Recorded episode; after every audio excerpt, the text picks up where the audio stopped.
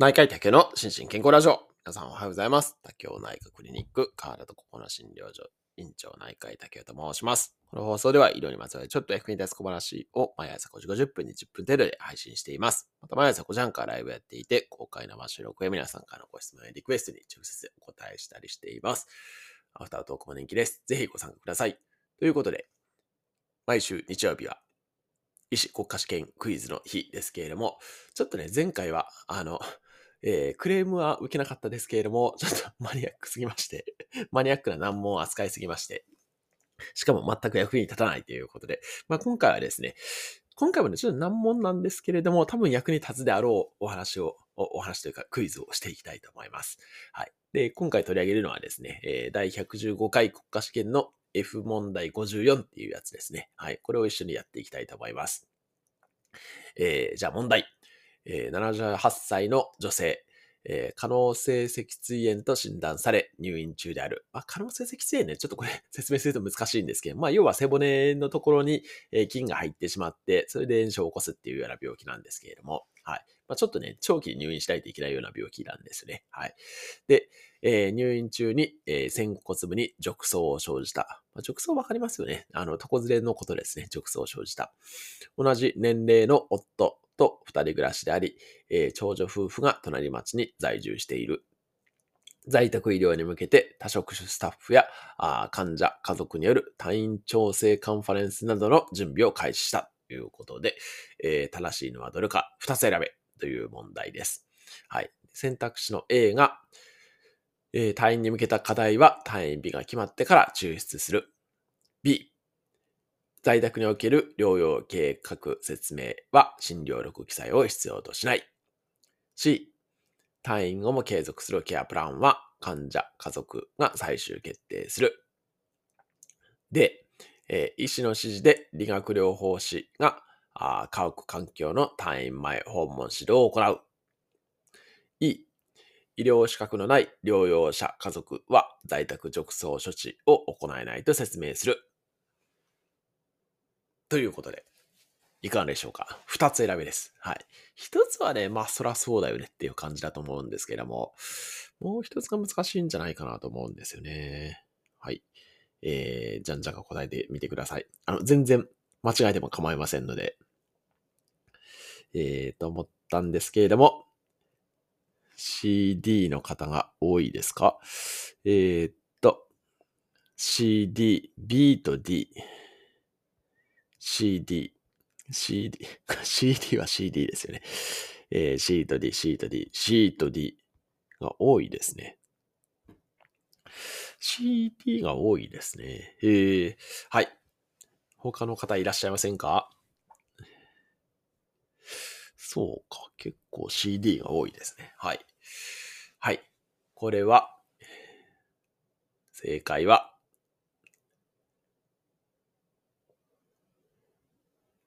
MD ではなく CD ですね。はい。おめでとうございます。MD ちょっと時代感じますね。今自分で言ってて思いましたけど、MD なくなりましたしね。はい。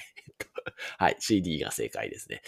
えっ、と、いや、結構正解されますね、これ。あの、医学生のね、正答率が、あの、とあるところの調査では77%とかっていうことになっていて、比較的ね、ちょっと、医学生、まあ、確かにね、これ医学生の方が間違えるかな。確かに。まあ医学生もね、ちょっと正答率が低めの問題ではあったんですけれども、それでもね、正解してこられて素晴らしいですね。まあちょっとね、ここも問題っぽい感じもありますけれども。はい。で、えっ、と、まあ多分ですね、これ、あの、まあもちろんね、経験されてる方はね、イメージできると思うんですけれども、経験されてないとね、なんかイメージわからなくって、まあここを問題的にね、解いた方もいるんじゃないかなというふうに思いますね。で、これですね、まあまさに私がね、以前勤務してた病院とかっていうのは、こういう、あの、可能性脊椎炎っていう長期入院が必要な方のね、リハビリとかをやってたので、まあこういう状況って非常に多くあってたんですね。で、まあ入院期間が、あーと、可能性脊椎炎だったら廃用っていうことでの入院で、だいたい3ヶ月ぐらい入院するんですけども、リハビリのためにですね。で、そのため、そこから、まあご自宅に帰るっていうことになって、まあこういうね、退院調整、カンファレンス、まあ、退院前カンファとも言いま、カンファレンスとも言いますけども、そういうのをね、まあ、かなり、あの、頻繁にやっていました。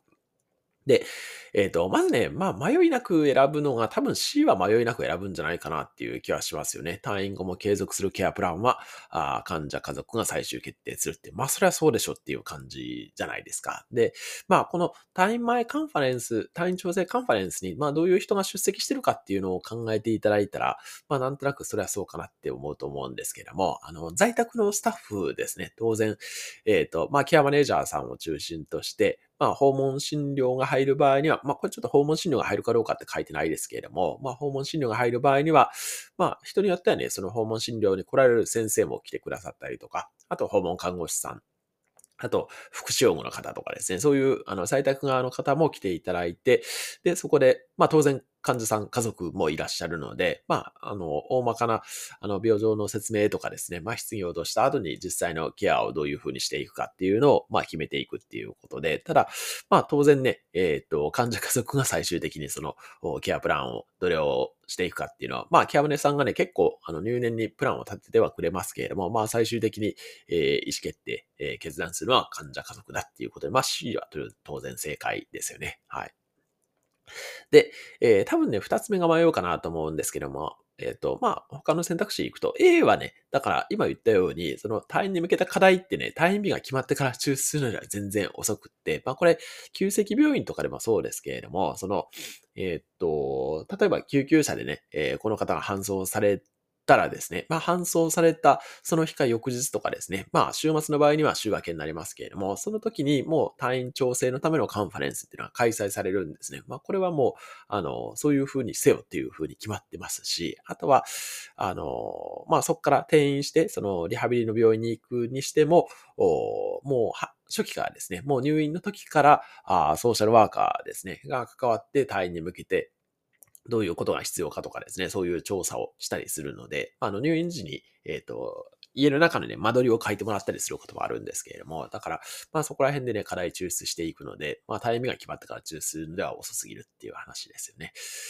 で、B に関しては、B はそれは違うでしょって感じですけども、在宅における療養計画説明は、まあ当然、診療力、まあカルテですね、に記載すべきということで、まあこれ B は間違いっていうことですね。で、多分迷うとしたら D と E なのかなと思って、でも E を選んだ方は誰もいらっしゃらなかったですけども、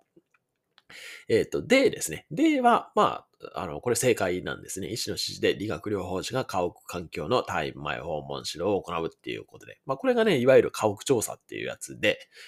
えっ、ー、と、まあ、ちょっとコロナ禍ではね、なかなかね、家屋調査行けなかったこともあったんですけど、今回復してきてますし、あの、やっぱり家の中のね、環境、特に、まあ、この方はね、転倒ではないですけれども、転倒して入院した方とかですね、あの、同じ転倒を繰り返さないようにっていうのは非常に大事なので、えー、家の中にね、実際に行って、えっ、ー、と、まあ、例えば、どこに、どこどこにね、手すりをつけた方がいいとかですね、あの、この段を、段が高すぎるんで、こう、段をスロープとかですね、あの、一段かました方がいいとかですね、まあこういうようなのを必ず理学療法士、まあもしくは作業療法士が行くこともありますけれども、こういうのをチェックするっていう、そんな感じですね。で、まあ、もちろん、あの、行けない方の場合にはですね、その入院の時にいただく、えー、家の間取りとかですね、あと写真撮ってきてもらったりすることもあるんですけれども、でもやっぱりね、実際に行ってやることにの方がね、あの、必要な情報を得られますし、まあ十分な指導ができるっていうことで、まあこれ D はね、あの、必ず必要かなというふうに思いますね。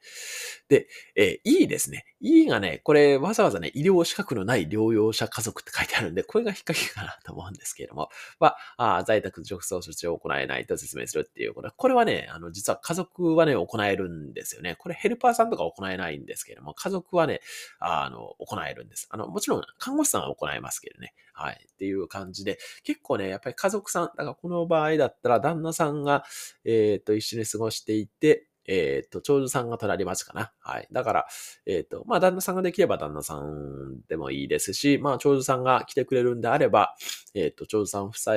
に、まあ、その、処置を教えて、えー、協力していただくっていうのも、まあ一つかなというふうには思いますね。まあもちろんね、こういうケースは必ずね、訪問看護は入ると思うんですけども、はい、っていう感じですね。で、はい。まあ、あとはね、その家族さんは、まあ、この場合はちょっと違いますけれども、例えば誤嚥性肺炎でね、えっ、ー、と、ご自宅で吸引が必要とかっていう風になった場合にも、家族さんはね、吸引とかもできるんですよね。はい。あとは、えー、何ですか？あ、胃ろのやつ、胃ろの栄養の注入とかもできますし、あとは点滴のね、えっ、と、点滴入れる方はできないですね。抜針はできたりしますよね。はい。っていう感じで、あ、抜針で難しいな。あの、針を抜くことですね。針を抜くのは家族さんでもできたりするんで、はい。っていう感じですかね。はい。なので、まあ、いろいろね、えっ、と、できることはあります。はい。なので、まあ、ちょっと在宅のね、その、入院から在宅に移行するにあたって、まあ、いろんな、あの、ことがされるんだよ、みたいなのを知っていただけたらいいかなというふうに思ってお話しさせていただきました。はい。ということで、今日も幸せな一日でありますように、ワイトは内科医の竹でした。興味津々。